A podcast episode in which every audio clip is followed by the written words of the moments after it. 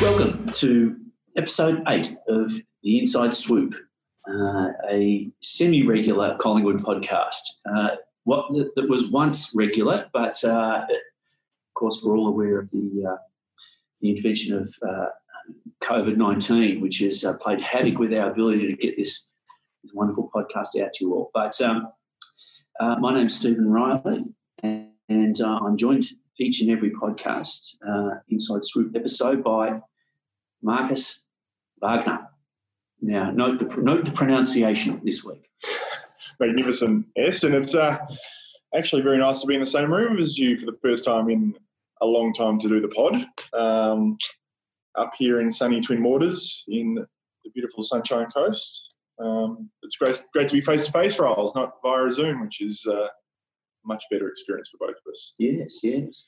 Well, to give people some idea of what it's uh, we're in a, we're in a sort of a meeting room, which is in fact the match committee room. Uh, it's, it's doubling as the match committee room for uh, the coaching staff and uh, and whatnot when, when they're selecting the team. But on my way, walking here uh, from where I'm living on the on the estate to to this room, I encountered two kangaroos. One with a joey um, right on the footpath, um, just nibbling away at some plants on the side of the path, and um, uh, incredibly tame. And and it's a delight to see it on the way to work.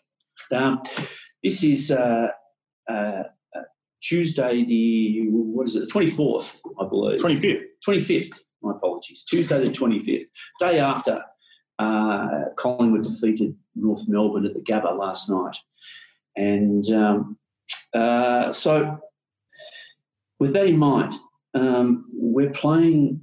Uh, that was our second game at the Gabba uh, third, sorry, at the Gabba, um, but second in a row, second of six straight that we've got to close out the home and away season. And uh, I can see that being a uh, an advantage, Wags, in that finals are highly likely, almost certain to be played at the Gabba and Metricon, and it's going to feel like a home away from home for us.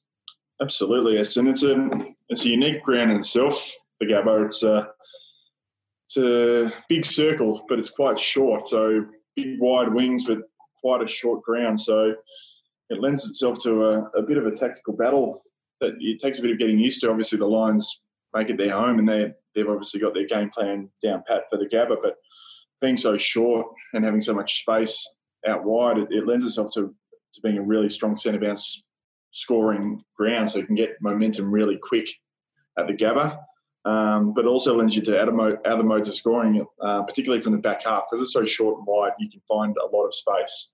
Uh, and that's what we explored a bit more last night versus North. And I know it wasn't pretty at, uh, at some stages, uh, mainly with our execution, but you could see how much space was being generated by our by our offense, and um, we felt we really got our ball movement going going last night, and it started to started to show in the second half. So it's taken a while for us to get the feel of the Gabba.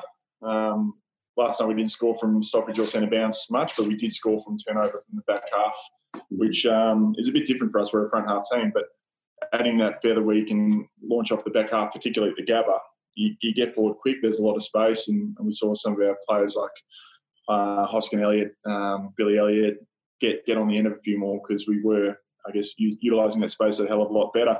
Mm. Um, but it's fantastic being able to bed down our um, our run home at the Gabba uh, we'll just get more and more used to the uh, to the ground itself. Um, we think it suits us versus the opposition we're, we're playing against, and um, yeah, hopefully we, we get a bit of momentum. I think uh, the boys looked a, a lot fresher uh, last night. The the four games in, in 13 or 14 days was was taxing. Uh, we lost players in that in that period, particularly in games, so we weren't able to manage our players throughout the game. So that added an extra workload, and we were just a little bit flat against Melbourne. But the real test was going to be the next, I guess, fortnight. Um, one down versus North last night, and monster game against Carlton. It's probably probably the biggest or most important Collingwood Carlton game there's been in a long time. Mm. Really, with with the importance of it, it's the old-fashioned eight-pointer. Um, and they're in really good form. They, they obviously had that really good win against Fremantle after the siren, but looked really strong against the Gold Coast. Um, going to be a massive challenge. There. They've got their tails up, so yeah, the old old uh, old rivalry will kick in for mm. sure, Rolls. And I think one thing I've noticed is there are a lot of expat Victorians up on up on the coast and up on um, up in southeast Queensland. So I reckon I'm not sure what the go is with uh, capacity, but I reckon they'll they'll get a fair decent crowd there on Sunday and Mm. make a great atmosphere. And it's yeah, it's a it's an early final really for both teams. First time, a long, long time that both teams have been in some sort of contention for finals when they meet. You know, that, that just hasn't been the case for a long time. We- We've been a reasonably solid team. Obviously, won flag in 10. Had a couple of cracks at it since, but they haven't really been in the frame since you know, 20 years. Yeah. So it, it, it, it does um, does add something to the contest. Um, yeah, I think it'll be. Um, uh, you're right. We've got a tremendous following. For those who are unaware, that uh, this is a bit of social history here. My understanding is that in the 70s, as the Queensland opened up, there's a bit of a building boom here. A lot of tradies from Victoria um, and people looking for even unskilled work um, found regular employment up here, in the southeast. Um, and uh, that, that's that's the Collingwood demographic. You know, a lot of a lot of traders come up, moved up, brought their affiliation and their passion for Collingwood with them. So, um, so uh, hence there's a general love of the game up in southeast Queensland. You know, they, they there are a lot of people, um, unlike perhaps other parts of the state, who really love it. They've grown up with it, and their sons and daughters grow up loving the game as well. Um, but um, I, I recall uh, I think it was three years ago. Dayne Beams was still playing for Brisbane at the time, and we came up. They were going, uh, you know, they'd recruited Beamsy, and uh, and we marched up there, and uh, I think we put eight or nine on goals on in the first quarter, and it was a pack gather. Um, I think it was one of the first of the Fairmont. Thursday night pre pre uh, Easter one, the Easter Yeah. matches I think it was around. I think it was opening round. and we we banged on eight or nine in the first quarter, and it was over. And by halfway through the second quarter, the chant of Collingwood was echoing around the stadium. It was booming, and it, I felt like it was our stadium, but we were playing two thousand kilometres away in Brisbane, and it was almost. Yeah, I felt so, I'm sorry for Brisbane to think that on your own deck.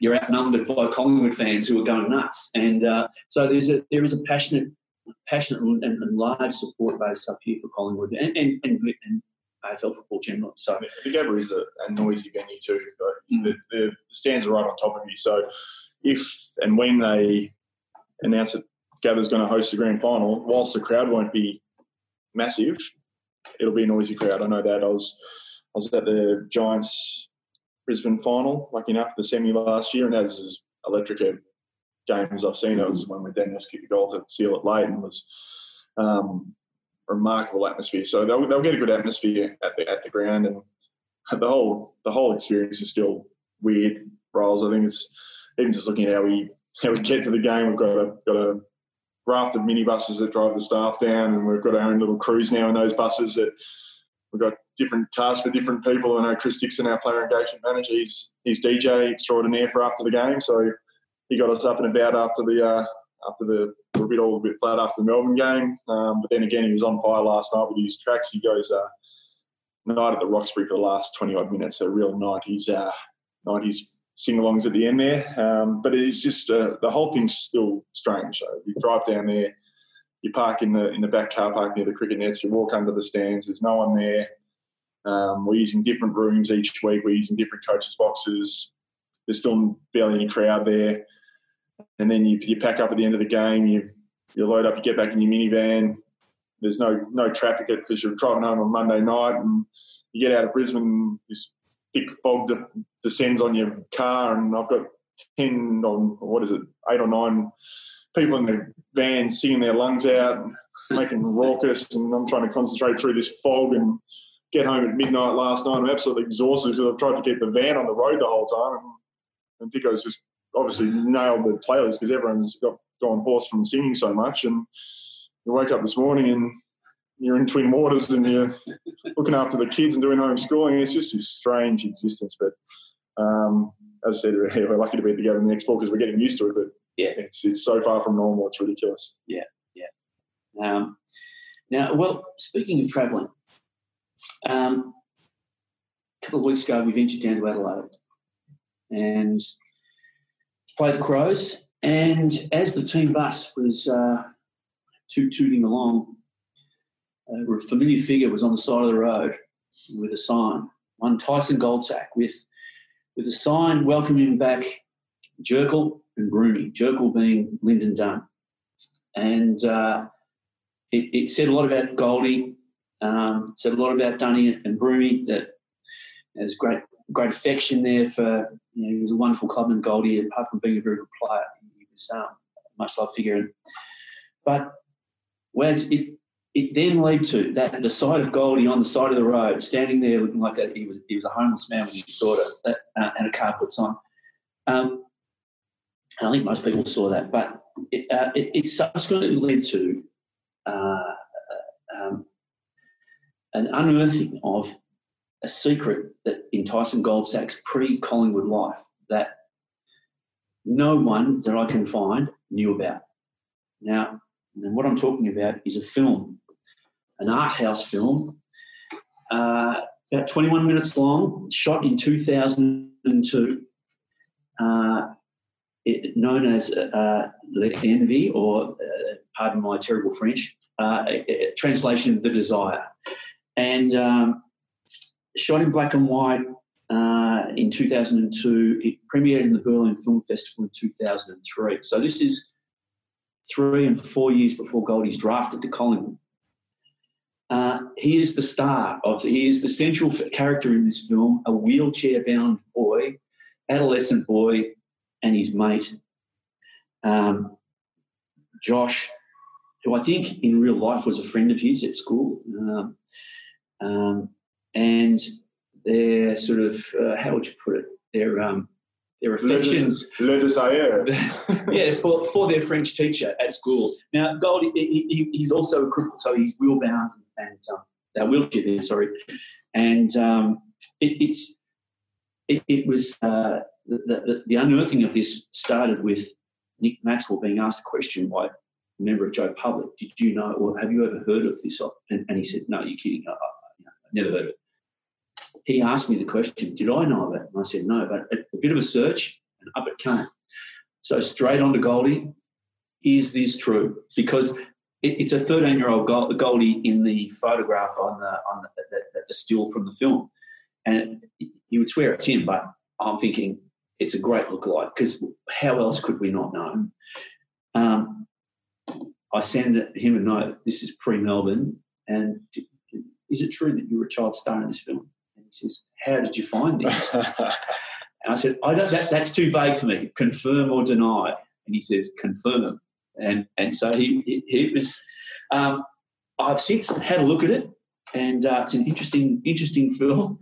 What's it, uh, what's it rated? S. Uh, I would probably put it at M plus. okay, so, so it's, it's a bit, bit, of edge in it. Yeah, a bit of edge. Um, the boys are, let's say, they're, they're reaching that stage where their interested in women is, is, has arrived, and um, their French teacher is uh, is someone they're very interested in. And um, but um, it, it's sort of also uh, has a has the fact that he's in a wheelchair and his, his able-bodied mate doesn't, and, and there's aspects of that in it. But it is true. Child child film star Tyson Goldsack. But but more to the point, when when I'm asking around, no one knew of it, and the like the likes of Ben Reed, who spent their career with him, was staggered that they'd never found out. They never knew because he would have copped it for sure. If, if they, and it would have been shown regularly and it would have been bobbed up in all sorts of team meetings. Um, so that, that was our that was the revelation for the for the for the week. Well, a, he's, a, natural actor. It, it, it all makes sense now because you you would have been a part of his his acting performances in his latter part of his career. I think my favourite still is Alex Fasolo's hundredth game. Yes, it was. He's one of. I was remembering the team meeting room, and I was just genuine gut laughing. We had the Fazzy mask on, going around to everyone, Fazzy boy, Fazzy boy. Oh, jeez, that was good. He's he's a natural. He's a charismatic type, the Goldsack. Um, there's no doubt. How, how, did it actually go at the uh, Berlin Film Festival? I'm not sure that it won any awards, but but I did look up the director, a fellow by the name of Leonard Yip, who suddenly who has um, shot a couple of other films, but nothing of late. So I'm not sure where his career. Goldie ended it with with a well poor acting performance. Yeah, I was surprised. Goldie was. I, I, thought he might, you know, he's an aspiring footballer. They're not known for their acting. Well, some are, but but, but most aren't. And I thought he might have been a little bit wooden. He was surprisingly surprisingly um, human and sort of uh, in in the role. So uh, that was my. I, I, was thrilled to find that and and to and to pin him for it. And the likes as I said have been and. Yeah, right, right. We're gonna. I'm gonna ring him and give it to him. You know, how could we? How can he keep his secret from us for all those years? It's just, uh, just on Goldie that what he did on that night with uh, Damien Broomy just shows his quality. That was just gave the boys such a lift driving in in the bus. No one else really around because no one's going to the game. Yeah. And there's Goldie. so I'm, I'm, sure he collected a bit of cash that night as well because he had the had the cardboard cutout and whatnot. But no, so uh, he's just a ripper Goldie and, and yeah, sure Port. I'm very happy to have him at the moment, and no doubt contributing to what they're doing on the field. Yes, yes. Well, he, he was one part of one half of the, the infamous uh, side sack and goal bottom. Yeah, that's what it was. I duo. Yeah, yeah. Who were uh, great mimics and uh, did a number of great impersonations for milestone games. Faz, Alex Fasolo being one of them. Uh, Scott Pendlebury yeah, being another. The Pendles one was very, very funny. So, um, without going too far, I'll, I'll, i want to touch on Goldie a bit later because there's a, when we get to the book review, I, I need to bring him back in. But speaking of the interesting things that, that happen up here, uh, training last Saturday, Wags. We roll out to the Maroochydore Sports Centre where we've been doing our full field training. Uh, the number of ovals it's actually quite a very, it's a very good facility. Magnificent facility. Yeah. It's, uh, well, the fact it's all enough for so many teams training is for, for the audience. There's three AFL standard footy grounds next to each other with a beautiful kind of change room locker area in the middle, and we've got, I guess, full run of it once we book it out. It's been magic, really. Yeah, yeah. At Melbourne, St Kilda, and ourselves are there, as I understand at the moment, and, and North were there. North were, yeah. Yeah, so it's um yeah the facilities up here for AFL are actually surprisingly good, which is which says something about the code's development, but that's not the point of the alas, story. Alas, I that, it's, it's, also a very very attractive place for plovers. What's a plover, Riles? Bird. Oh, bird. What type of bird? I'm, I'm, no ornithologist, so uh, it, it, you're putting me on the spot. But it's black and white. It kind of looks like a little magpie. Oh, let's not go there because we're going to we're going to say things that we don't have no idea okay. about. We're going to talk even more nonsense. Yes. But plovers happen to like it as well. Now, St Kilda train on our ground. I like how you're calling it our ground. Our that's, ground. We've taken ownership of it yep. already. It's our ground. On our ground on the Friday afternoon we were due to start training there at 10 o'clock the next morning. Somewhere between the time that St Kilda finished training and us starting, commencing training, uh, a plover laid an egg. And, and stay with the story, it's true. Um, laid an egg on the 50. And defensive 50 or forward 50? Well, as it happened, the defensive, defensive group were the ones. Yes. Yeah, defensive 50 on the D50. And uh, the curator of the ground had managed to get to the ground a couple of hours earlier and remove the egg. But this didn't mean that the plovers um, flew off to wherever he put the egg. They were protecting the zone on the ground where they thought the egg still was. And so our defensive group go out there onto the ground, and all of a sudden they're being attacked, swooped, and, and chased by plovers. Wags and I were, were happened to be on the boundary watching this, Brayden Maynard, as Bucks later said, tough man, he man of the of the defensive fifty. He's running like he's just seen a ghost. And, and screaming, screaming, and screaming, waving his hands above his head so the club doesn't poke his back of his head out. And then he decides to run close to, to Geordie Roughead so that he can he can be the, the, the, tall bloke who can be the distraction. He runs towards Geordie Roughead and dives onto the ground, prone so that the birds won't get him. And players were scattering everywhere. All these birds, they just would not would not give up. It was very very funny, and so eventually the birds sort of retreated a little, but they kept threatening to, you know, to, to come back. Bruz, Bruzzy Maynard in particular was keeping a very keen eye on them. He, he, he was uh, his 2020 vision. He had one on the ball and one on where the, where the particularly the female player, I think it was. So the coach, the senior coach, decides to come down. and uh, he's now Nathan the Bird Whisperer Buckley. He, he, he, decides to come down and sort of move, try to move them, corral them onto a half forward flank, a vacant half forward flank, so the boys can do their drills. And uh, the, the female kept jumping up at him as if, come any closer and I'm going to poke your eyes out, sort of thing. But he just, he, he spent most of the session, uh, listeners, uh, not watching training, uh, that's that's an injustice. That's not quite true, but I, I, like saying it anyway. But trying to marshal these birds and get them off the ground, and he stood there for, for ten or fifteen minutes, just eyeballing the female because she was the more aggressive, and he slowly moved towards it, and he, he couldn't move too quickly because she would attack. So he just very gently moved towards her and, and edged her out to eventually to the forward pocket. They didn't leave. The birds stayed there. They were very territorial, clearly. But it was one of the highlights of the training session, which was far had far more energy in it. It, it, it probably was already going to have plenty of energy in it anyway you come off a nine day break. Um, but it sort of said something about our week. We were the boys were training, laughing, feeling good, feeling strong, and you could see in the performance. The legs they had their legs back. Yeah, no, we had a bit bit more energy, that's for sure.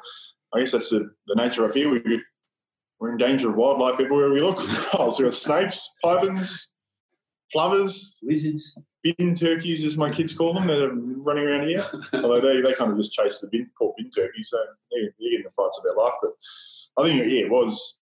I mean, I want to touch on the um, the practice game squad for a little while because they're they've been doing a mountain of work, I guess, behind the scenes. It's very much off Broadway these um, practice games now. I know our digital guys do a really good job of covering it um, for our supporters, but each week we we try and organise a, a, game versus an opposition, usually the team we're playing, or if not, um, someone who's just looking for a game. And lucky enough, we got a game against Brisbane on Sunday before our game against North.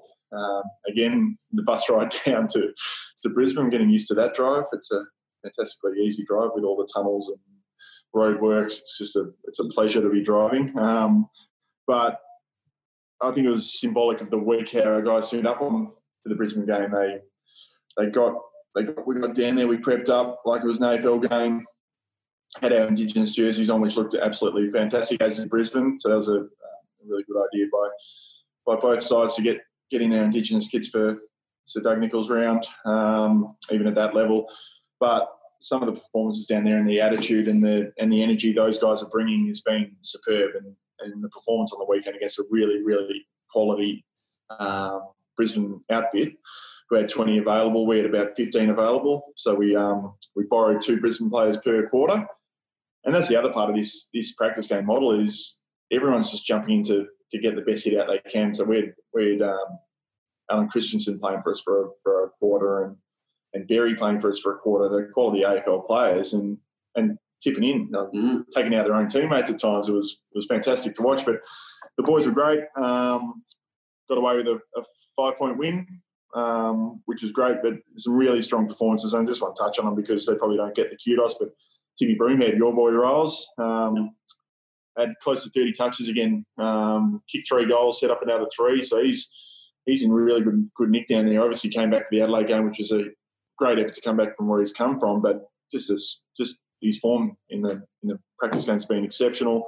Rupert Wills obviously disappointed and getting dropped. Went down and had uh, yeah, mid twenties touches truckload of clearances and was just a back to his bull best inside. Um, and one that's really come along is uh, is Tyler Brown. He was uh, really influential in the first half. His, his numbers aren't huge, but every time he touches it, he, he creates. He's um, he's going to be a, a, super play for us, Tyler. And again, put his hand up. But the one I want to touch on, I know you might have mentioned it earlier, potentially was on maybe just to me, was uh, big Anton Tohill. Yes, playing up, playing up forward. Um, we've been playing him a bit on the wing, um, threw him a bit, bit more forward, given um, our, I guess, shortage of tools this week, given Checkers and Reedy missed it at senior level, which meant we brought Coxie and, and Apples in. Um, he, he, was a ripper. He was uh, he had so much energy. He was launching at everything. Took took a truckload of marks. Kicked three goals. Missed two two that he usually buries a beautiful kick in the footy. Anton just got a fantastic action when he did the goal. But kicked three, I think uh, three quarter time, I think Shannon, Shannon, our footy ops manager and our our reliable COVID compliance officer, put it on him to kick one early, and within 30 seconds, seconds Anton swooped on a ground ball, kicked the snap from about 30 and proceeded to celebrate. Gave gave Shan a big shout out. So um, uh, it was just great, great to see players playing together, playing with energy.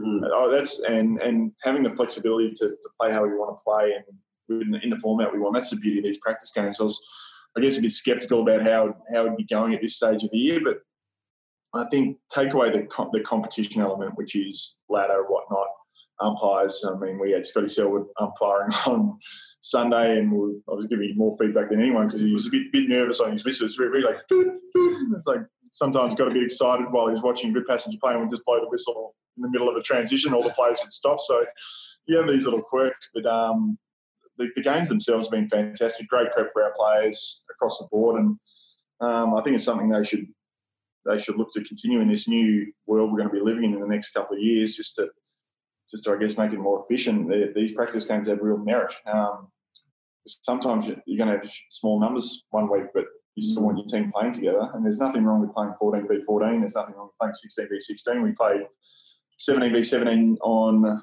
Sunday, and was, that was good in itself because it gave it a bit more AFL feel to it. And could see Tommy Langdon really, really spiked in his performance based on having, I guess, a bit more structure around the game, and he, was able to read cues off more players. Uh, having 17 out there as opposed to 14, um, he's such a smart footballer. He bases it on a more nuance of game than anything. So we could see that coming through with Tommy. Um, but yeah, it's a it's an interesting discussion point well, right now. That, that, leads that leads us, doesn't it? Does it not to second tier? The discussion this week, the AFL announced yesterday that their proposal for next year is to create an East Coast uh, competition, second tier competition, which is a marriage of the VFL uh, and the NEAFL. And uh, I think we as a club have reservations about it. I mean, it may have some merit, but we've got some thoughts on it as well, which you're across. Yeah. Um, there are some Some, some I think Richmond have publicly floated the possibility of just playing practice matches next year for their for the players who don't get selected in the AFL side, as a way of uh, a saving money, but equally preparing your own players in the way that you want to prepare them rather than farming them out to uh, uh, an aligned club, which is one of the possibilities under the new system that the AFL floated, or spreading a whole lot of players out, not just to one club, but to, to, to many clubs, which I think is even more problematic. Yeah. Um, or cr- staying with the status quo and trying to field your own team, which, but uh, I think everyone knows that the AFL has has decided that $3.5 million has got to come out of the, sell, of the soft cap. Some of that money provides for the running of the VFL team that uh, we, fielded in the past. So that money it, it appears to be gone.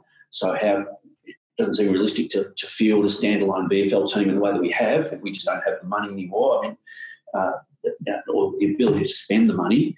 Um, so, what do you? Would you would, would players feel when they're not playing for a premiership, which you do in the VFL, and, and, and the, the, the, possibility of finals and getting that taste of that sort of slightly more intense encounter, do you think that um, the players A would ultimately benefit from a practice match series amongst, say, eight Victorian clubs, and they how would, how would it work? I think, what are your thoughts? If it's if it's purely the AFL listed guys with potentially some some form of top ups, if you're really lean, they're they're playing to play AFL football. They're AFL footballers, so they'll be doing everything in their, their power to prep up and put their hand up to play AFL football. I think, like, oh, I'm a massive advocate for the VFL. Um, and I, love going to the VFL. I've loved what our programs produced over the last last, or since 2008 when we brought it back in my first year at the club. So we really kind of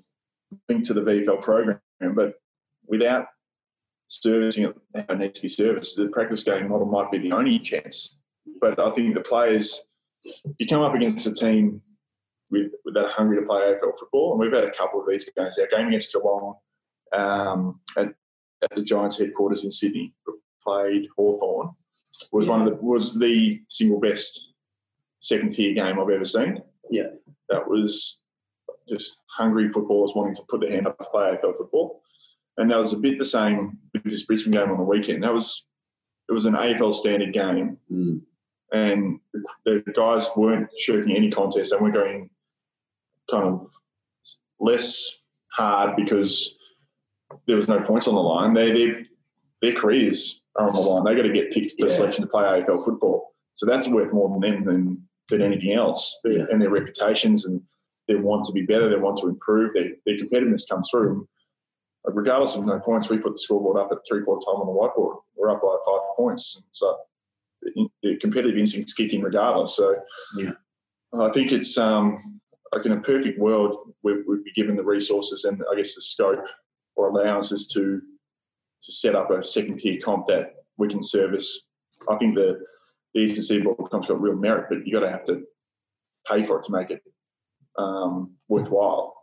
And I just don't think we've got the scope. So it's um, it's an interesting discussion. I think there's a bit of water to go under it, um, bridge, as I said. But Mm. if we did decide on the practice game, well, I think it's fantastic for our players. Um, but in the perfect world, we we've got a rock solid competition underneath. But I guess only time will tell. Yeah, yeah. I think there's some more discussions to be had on that. Yeah. Um, Anton may be the smartest man ever to play league football. To digress for a moment. Anton Tohill, MD.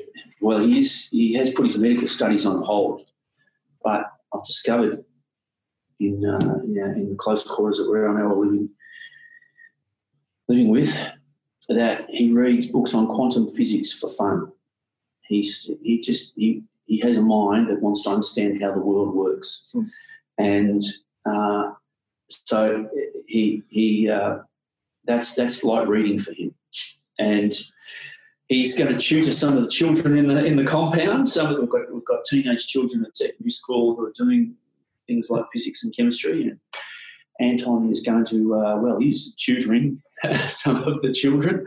He's um, he figures that he's also uh, trying to hone his Spanish at the moment. He, he speaks three languages.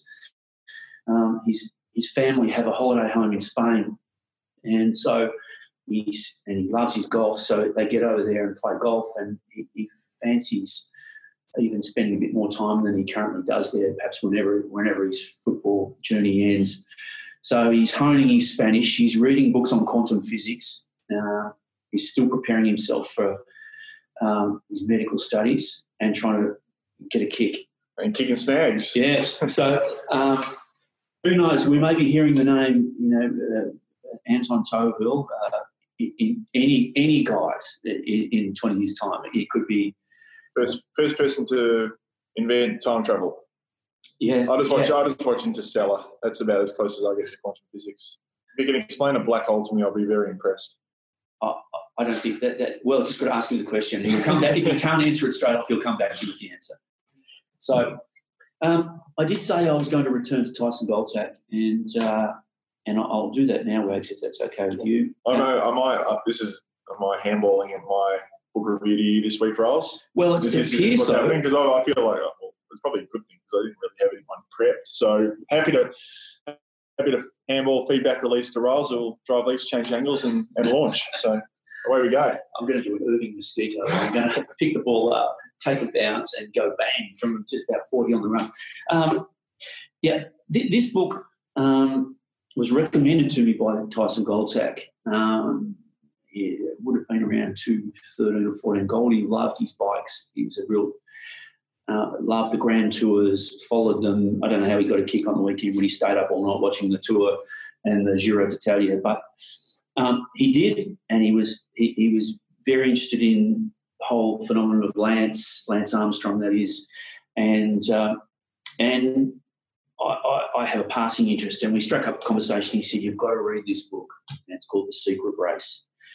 Uh, it is written by Tyler Hamilton, who was a cyclist, a professional um, racer, and Daniel Coyle, who covered the sport and wrote extensively on Lance Armstrong. And published in 2012. Um, just to, I suppose I should, there may be some out there who aren't quite aware of what Lance did, but he was a seven time Tour de France winner. He won every tour from 1999 to 2005. Um, adding to the the greatness of his story, of that story, was that in 1996 he survived uh, testicular cancer. He subsequently created uh, a foundation known as Livestrong, which raised, uh, I think it's hundreds of millions of dollars for cancer. So he was an iconic figure, not only a great racer, but um, someone who was giving back, seemingly giving back. And, and, um, but he lived in the shadow of accusations, of suspicions that he was a doper. And um, that in, proved to be true, sadly. Uh, and Tyler Hamilton, the, the, Tyler Hamilton was was Lance's lieutenant, if you like, uh, for about three or four seasons. Um, Tyler was an outstanding cyclist himself, had, had a long, long um, professional career, but he rode with Lance. He was part of Lance's gang, part of the. And um, after being driven out of the sport himself, um, he felt compelled to come clean in every sense, and he did it through the secret race. And so, um, you know, code names, secret phones, cash payments, mysterious doctors, um, midnight runs over the border for blood transfusions where the law couldn't get you. Um, the deaths of, of many riders around that time, um, a lot of them linked to doping. Um, Marco Pantani was one who died a premature death, um, a, a, a, Grand Tour winner. Um, so, uh, and, and prior to Tyler coming clean with Daniel Coyle in this book, as I understood it, there was a sort of a silence that existed around Lance and doping itself. No one spoke about it. It was hinted at. It was suggested. There were lots of rumours that were, that were rife about, uh, and, and Lance had managed to pass hundreds and hundreds of doping tests. And anyone who dared bob their head up was immediately ostracised. So from the entire cycling community. So it was very powerful force, if you were within that community, to step out of it was a big thing. It, it meant that you were losing lifelong friends. You were stepping out of the sport that had nurtured you and given you all that you had to that point. Um, there's tremendous pressure to stay uh, in on the secret. And um, at, at, the time, you know, well, no one was able to catch Lance to, for a long time, and, and, and, many others. As Tyler Hamilton himself says in the book, he said they've got their doctors, meaning the cycling officials, the cycling authorities. They've got their doctors, we've got ours, and ours are better. Ours are paid more. And um, so the other thing that was telling in the book is he says that it wasn't one person, it was everybody. So everybody had a reason to shut up. So it's like it, it leads to, you know, Lance is obviously, in the end, Lance is stripped of, uh, in, around 2012, um, his, his iconic career came crashing down. Um, and Tyler and Daniel Coyle give you great context and great, great detail about how it worked from the inside. You don't have to be a cycling nut to understand it about the sorts of pressure that come on people when you know something that someone doesn't want you to disclose. And there's lots of money involved. There's, as I said, there's your lifelong friendships. There's marriages. There's um, enormous amounts of money, um, prestige, um, the, the, shame. You come clean and admit that you did it. You cheated. Who wants to be, you know? So, um, uh, yeah, in 2012 comes crashing down, and this book just details a lot of what went on uh, prior to Lance coming down. Um, in 2013, Lance publicly admits to doping, so a year after this book was published. And um, so it, it's it's uh, probably a, time capsule book in a way, because um, I think all sports move on, life moves on. It's it's it was cycling was forever more well, I, I, suspect changed because of what came about once the robes were taken off Lance. He was stripped of all these all these titles, um, and uh, he's a he received a lifetime ban from all sports. Um, but um, it's also about, I think, what the reason if you're a sports lover, about the ambition that he had and his determination to do whatever it took to win. And I think if you're a sports lover, you can sort of identify with that. You don't have to agree with it or accept that you should step over the line. but people who play sports at professional are competitors. Are often, you know, competitors beyond what we understand. You know, beyond rationality in some ways. And and um, uh, Tyler Hamilton uh, put it in one way. He said, "We all we all wanted to win, but Lance needed to win." And for him, it, there was there was nothing else but but winning. Um, so I'll leave you with the secret race. It's about doping, doping culture. It's about power, um, the outermost edges of human performance. That's what they're dealing with. They, you know, you win, you win stages in the tour by you know, half a second, third of a second. You get a one percent edge. It might be enough to win you a tour know, over and over, and, and your ability just to back up. 3,200 kilometre race. You know, it's just incredible they can do it in three weeks. But um, loyalty, the, the, uh, that's all that gets addressed in a way. You know, people are torn. Should I do the right thing or should I stay stay quiet? They know in their they know in their hearts and their minds the moral the moral right the right thing to do is to end it all. Mm-hmm. But they can't. They're loyal or they're they're afraid. Um, so it, it's a it's a wonderful wonderful book. Um, I've said this before. Like all good books, it's, it's not just about what it seems to be about. Um, and uh, thank you once again to uh, the wonderful Tyson Goldsack for recommending it to me.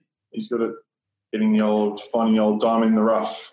Tyson Goldsack, for sure.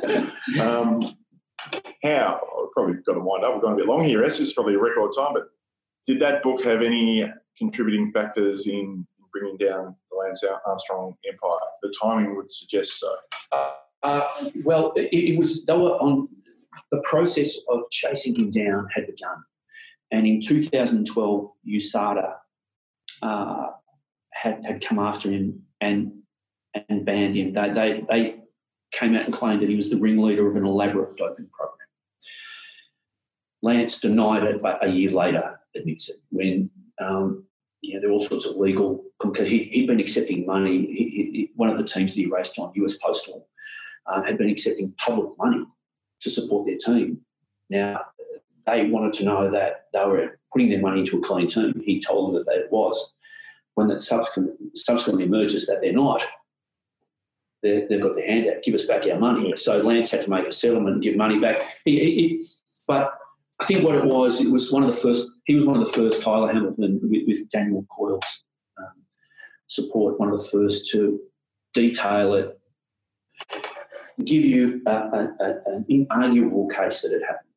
There was no, oh, well, I'm not quite sure about whether, you know, or, or maybe he was mis- misquoted or misread. No, no, no. He's, this guy's got the famous, I think it's Nicolae Ferrari, I think is how you pronounce it, the, the infamous doctor uh, about the blood transfusions and the, the midnight rendezvous, the blood being kept in fridges, in secret compartments in fridges, and officials turning up, and you had one fridge that was, and then a second hidden fridge where all the blood was. It was, it was, it's um, he he laid it out, um, and and laid out also why so many people stayed in house and shut up about it because the reprisals were fierce. You got driven out, um, you could be driven off the road.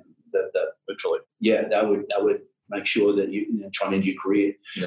So it, um, it, it was. It, I don't I don't know Wags is the answer to that question as to whether it, it, I'm pretty sure it didn't start the investigation. As I said, rumours and, and there'd been lots of people investigating Armstrong for a long, long time, but he passed every test and um, he was just ahead of the game.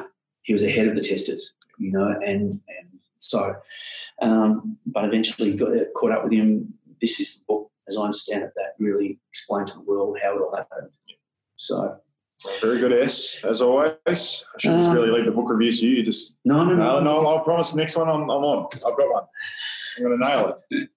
This won't be as uh, articulate as you with oh. my book reviews, yes, but I'll, uh, I'll, I'll, I'll, I'll, bring something to the table this week. Fair enough. I look forward to it. Marcus, once again, it's been a pleasure. Um, listeners, I hope you've enjoyed our our um, Collie Waffle. We're not going back to Collie Waffle. Collie Waffle. Did that ever get the light of day? Collie Waffle is the name? Well, I think it should have. I'm disappointed that it didn't. Collie Waffle. It was my choice. Uh, and uh, clearly, I don't have enough power. Insights. I can't threaten people with their careers if, if they don't agree with me, unfortunately. Of course, you can. uh, thank you, listeners. Um, we'll be back to you uh, very soon with another episode of Insights